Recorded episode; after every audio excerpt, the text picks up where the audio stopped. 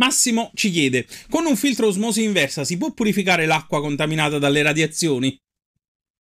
Beh, direi che un uso improprio e alla lunga può essere pericoloso. Per modeste quantità e per basse concentrazioni di materiale radioattivo può essere una soluzione efficace se vengono messi a monte dei filtri a carboni attivi che fanno preselezione.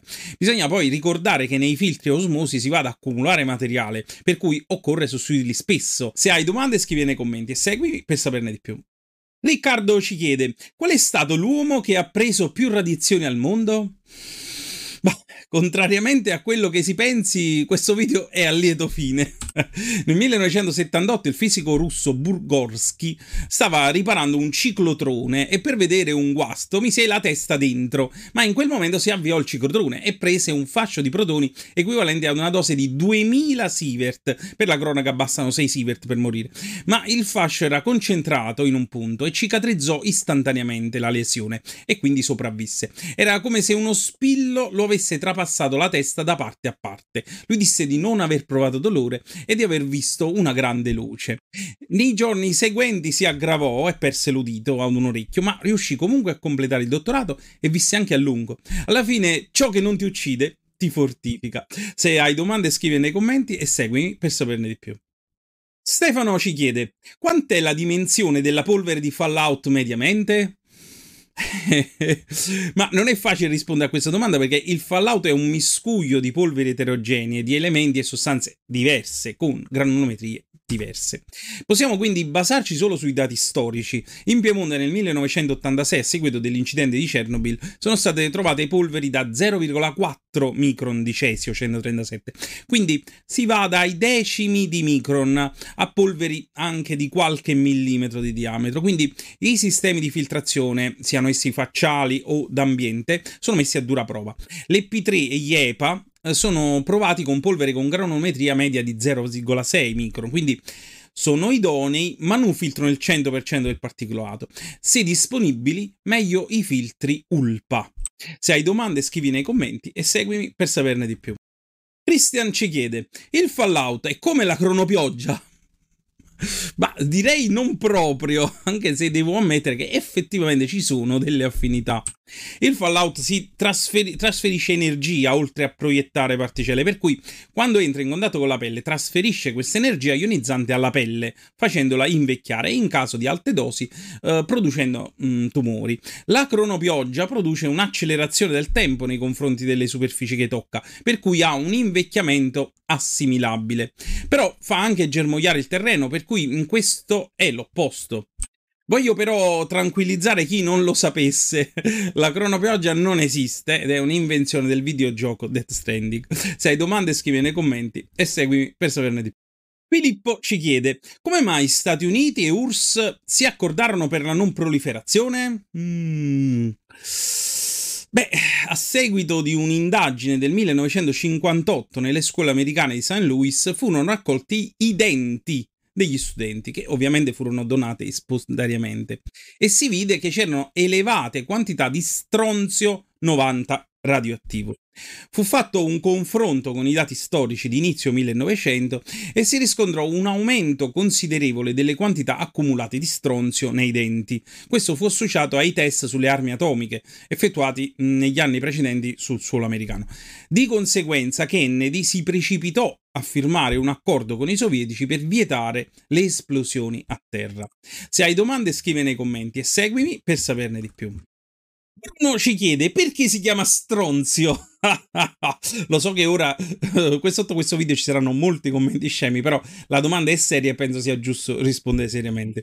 Nel 1790 in una miniera vicino alla città di Stronzian in Scozia fu scoperto un metallo simile al bario al calcio che successivamente si capirà fosse un elemento nuovo. Per cui il nome deriva dal villaggio, lo proviamo nei fuochi artificiali che dà il colore rosso e poi nei vetri perché ha un indice di rifrazione superiore a quello del diamante. Può essere usato per per falsificare esteticamente i diamanti, però si rompe facilmente. Per la cronaca è usato anche nei dentifrici, ma lavarsi i denti con lo stronzio non suona molto bene. Poi il carbonato di stronzio si chiama stronzianite. E da qui si potrebbe aprire un filone di barzellette chimiche molto vasto. Se hai domande scrivi nei commenti e seguimi per saperne di più. Alessio ci chiede: è pericoloso lo stronzio 90? So che la battuta è facile, però mi asterrò. È senza dubbio il più infame tra gli elementi radioattivi emessi durante l'esplosione di una bomba a fissione per due motivi. È simile al calcio e quindi viene assorbito dal corpo a sostituzione del calcio nelle ossa e quindi emana dall'interno del corpo danneggiando le cellule staminali del mediano osseo e si ipotizzi causi il cancro alle ossa e la leucemia, e poi perché ha un'emivita lunghissima di 28 anni e quindi è persistente per molto tempo, quindi è bastardo perché si lega all'interno del colpo e poi dura molto si sviluppa dalla fissione per cui si può trovare anche nei pressi delle centrali nucleari a causa di perdite, per cui occorre stare attenti. Se hai domande scrivile nei commenti e seguimi per saperne di più. Bernardo ci chiede: consuma più una macchina a 50 km/h o a 100 km/h? Bah, con quello che costa la benzina direi che è meglio approfondire. Premetto che influiscono sia fattori tecnici come l'attrito dell'aria o della trasmissione e sia scelte commerciali di soluzioni realizzative del motore, come la forma delle valvole ad esempio. Ipotizzando un tragitto pianeggiante e una macchina a combustione, il consumo minore si ha tra i 90 km/h e i 130 km/h a seconda della tecnologia del motore. Attenzione però che i contachilometri sono truccati di proposito e occorre occorre aggiungerci il 10%, per cui sul cantachilometri è tra i 100 e i 140 km/h a seconda del tipo di motore. In salita si ha un punto di ottimo più basso, mentre in discesa la soluzione più economica è andare a folle, se le condizioni ovviamente lo permettono. Se hai domande scrivi nei commenti e seguimi per saperne di più. Sara ci chiede perché quando si usa la bomboletta dell'aria compressa si raffredda molto? Hmm. Perché è un gas compresso e mm, è fatto espandere, si raffredda. Questo deriva dalla legge di Gay-Lussac che dice che a volume costante, come nella bomboletta, la pressione e la temperatura sono direttamente proporzionali, cioè il gas nella bomboletta è compresso e quando spruzzi la pressione della bomboletta diminuisce, cioè ad esempio passa da 3 bar a 2 bar ad esempio e quindi diminuisce di conseguenza anche la temperatura. Per la cronaca, la legge di Gay-Lussac è una porzione della più generale legge dei gas perfetti, cioè PV uguale NRT, che è fondamentale per progettare gli impianti. Se hai domande scrivi nei commenti e segui per saperne di più. Lorenzo ci chiede: Mi consigli una tecnologia innovativa per la refrigerazione? Beh, una sola. Te ne do tre. La laminazione isoentalpica ad aria compressa, il raffreddamento magnetico rotativo e il ciclo frigorifero a CO2 supercritica. Tutte e tre potrebbero essere la base di una startup. Sono tutte e tre valide per applicazioni però diverse. La prima è per piccoli flussi e la applica lei nel campo elettronico.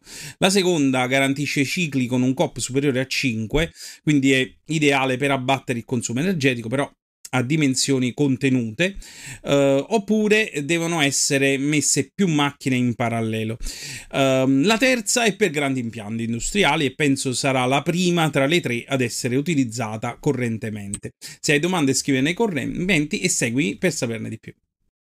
Lara ci chiede: Da un po' di tempo i denti sono diventati grigi. Eh, può dipendere dalla dieta? Mm, scommetto che stai mangiando grandi quantità di spinaci crudi. Purtroppo nessuno lo sa, ma gli spinaci crudi contengono grosse quantità di acido ossalico che ha effetti simili alle osteoporosi. In pratica l'acido ossalico sequestra il calcio e tra l'altro anche il ferro per formare l'ossalato di calcio che poi viene espulso con le urine nella migliore delle ipotesi. Nella peggiore forma anche i calcoli renali per la cronaca. E quindi il calcio viene drenato dal corpo e quindi anche dai denti dalle ossa, quindi consiglio di non esagerare con gli spinaci. In minore quantità si trova anche nei kiwi e in alcuni cereali, però non è una quantità considerevole e da cui preoccuparsi. Per cui preoccuparsi. Se hai domande scrivi nei commenti e seguimi per saperne di più. Guglielmo ci chiede: esistono sostanze che fanno diventare sordi? Beh, purtroppo sì. Si tratta delle sostanze ototossiche che se assunte possono provocare danni permanenti all'orecchio interno o al nervo acustico. Oltre alla perdita di udito, queste sostanze possono provocare vertigini e acufene. Tra questi ci sono molti antibiotici, gli antinfiammatori FANS, i diuretici e altri prodotti di uso specialistico. Però per avere questi effetti è necessario un uso prolungato. Io non sono un medico e penso che in caso di necessità i farmaci siano necessari, però mi ritrovo con quello che diceva Paracelso nel 1500, è la dose che fa il veleno, quindi andiamoci piani con i farmaci. Se hai domande scrivile nei commenti e seguimi per saperne di più. Elena ci chiede: a che serve la Divina Commedia? allora, inizio col dire che da studente la odiavo perché odio le imposizioni, ma crescendo l'ho approfondita e ho iniziato ad amarla. Ha un valore altissimo nella produzione culturale della nostra specie, unitamente alla Bibbia e all'Unisse di Joyce. In estrema sintesi, oltre al valore letterario, è un percorso per uscire dalla depressione e si può capire solo da adulti. Dante lo dice espressamente, una selva oscura che tanto è amara che poco è più morte. La terapia di Dante è la scrittura. Scrivendola, Dante esce dalla depressione e raggiunge il paradiso a Verona. E quindi, ehm, non avendone più bisogno, non la completa. Se hai domande scrivi nei commenti e seguimi per saperne di più. Anna ci chiede, si possono mangiare gli insetti? Ma che schifo! Mi sforzerò di rispondere seriamente. Dal punto di vista legale, al momento si possono commercializzare la larva migratoria, le tarme della farina e il grillo domestico. Questi tre sono approvati a livello europeo dell'EFSA, quindi possono essere mangiati direttamente o usati come ingredienti, ma vanno specificati ovviamente in etichetta. Devo dire che è la soluzione alla fame del mondo e al riscaldamento globale perché hanno irrisori costi di produzione e uso di risorse e inoltre hanno un'altissima percentuale di proteine. Fammi sapere nei commenti se ne hai mai mangiato, ovviamente volontariamente. se hai delle domande scrivi nei commenti e seguimi per saperne di più. Paolo ci chiede, si possono usare le fibre ottiche per il fotovoltaico? Mm, sì, mm, certo, però mm, voglio stupirti e farti vedere la tecnologia più avanzata di fibra ottica di questo pianeta, che tra l'altro è vecchia di milioni di anni. Si tratta della fenestraria, una pianta del Sudafrica che ha una finestra sulla sommità che raccoglie la luce e tramite dei depositi di acido ossalico che fungono da fibra ottica permette di trasferire l'energia luminosa alla base dove avviene poi la fotosintesi che per la cronaca è il sistema di conversione dell'energia più efficiente, efficace e sostenibile. Se hai domande scrivi nei commenti e seguimi per saperne di più. Luigi ci chiede che cos'è un uro? è un progenitore del bue e purtroppo è estinto da 400 anni. Mm, tra l'altro si trova nella bandiera della Moldavia. Però preferisco fartelo dire da Giulio Cesare che lo descrive bene nel De Bello Gallico. Dice Cesare, la specie, la specie dei cosiddetti uri mh, mm, sono leggermente più piccoli degli elefanti e assomigliano ai tori per aspetto, colore e forma. Sono molto forti, estremamente veloci, non risparmiano né uomini né animali che, abbiamo, che abbiano scorto. I germani si danno molto da fare per catturarli per mezzo di fosse e poi li uccidono. I giovani si temprano, si esercitano in queste fatiche e genere di caccia e chi ha ucciso diversi uri ne espone le corna pubblicamente a testimonianza della sua impresa, ricevendo ricevendone grandi elogi. Se hai domande scrivi nei commenti e seguimi per saperne di più. Adriano ci chiede: si può usare il titanio nel cemento armato? allora, anche se il nome titanio evoca una resistenza straordinaria, direi che il titanio è molto sopravvalutato. Gli acciai sono più rigidi, più duri e più resistenti alla frattura rispetto al titanio, e anche rispetto a tutte le possibili leghe del titanio. Inoltre gli acciai richiedono molta meno lavorazione e quindi sono anche più economici. Cioè, per capirci, l'acciaio costa meno di un euro a chilogrammo, mentre le leghe di titanio costano nell'ordine dei 100 euro a chilogrammo. Ma questo prezzo di 100 volte maggiore non compensa le prestazioni, che anzi spesso sono inferiori per quanto riguarda alcune prestazioni meccaniche. Quindi direi che non è una grande idea usarlo nel cemento armato. Se hai domande scrivi nei commenti e seguimi per saperne di più. Vittorio ci chiede: conviene fare la benzina di notte? non so se intendevi qualcosa di poco lecito, ma la risposta è sì. Di notte con il self-service si ha uno sconto, ma questo si potrebbe avere anche di giorno. Il vantaggio è dovuto alla dilatazione termica La benzina si vende a litri, ma il motore la usa a chilogrammi. Volendo essere più precisi, nel motore contano il numero di molecole che ci sono. Quindi, per lo stesso peso che compro di giorno a 40 gradi, potrò spendere il 3% in meno comprandolo di notte a 15 gradi, perché con il freddo il volume si riduce, cioè su 50 euro di benzina si possono risparmiare 1,50 euro. Eh, semplicemente facendo benzina quando fa più fresco. Poi più avanti risponderò alla domanda dell'aggiunta di alcol. Se hai domande scrivi nei commenti e seguimi per saperne di più. Alessandro ci chiede: il Teflon si mette nello stesso verso del filetto o nel verso opposto?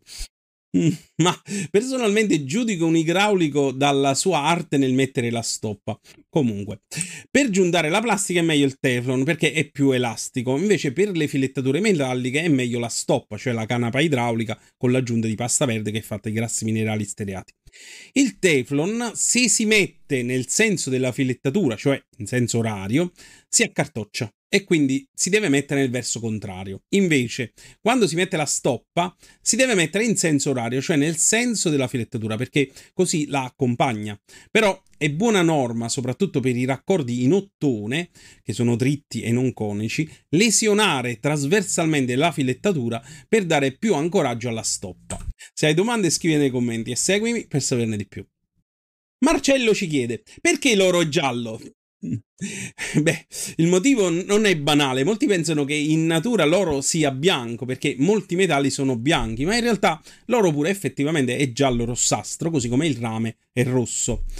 L'oro ha 79 elettroni e quindi ha un numero di orbitali considerevoli, per cui c'è abbondanza di effetti relativistici. In particolare, per una serie di regioni ignote ancora in fase di studio, il salto energetico tra l'orbitale 5D e l'orbitale 6S è più piccolo di quanto dovrebbe essere in teoria e l'atomo di oro assorbe la luce blu e riflette la gialla, per cui a noi sembra giallo. Per avere l'oro bianco bisogna aggiungere il 25% di nichele o argento o palladio oppure ricoprirlo di rodio, mentre invece se non piace il giallo rossastro naturale si può ottenere un un giallo più brillante aggiungendo un 12% di argento e un 13% di rame. Se hai domande scrivi nei commenti e seguimi per saperne di più.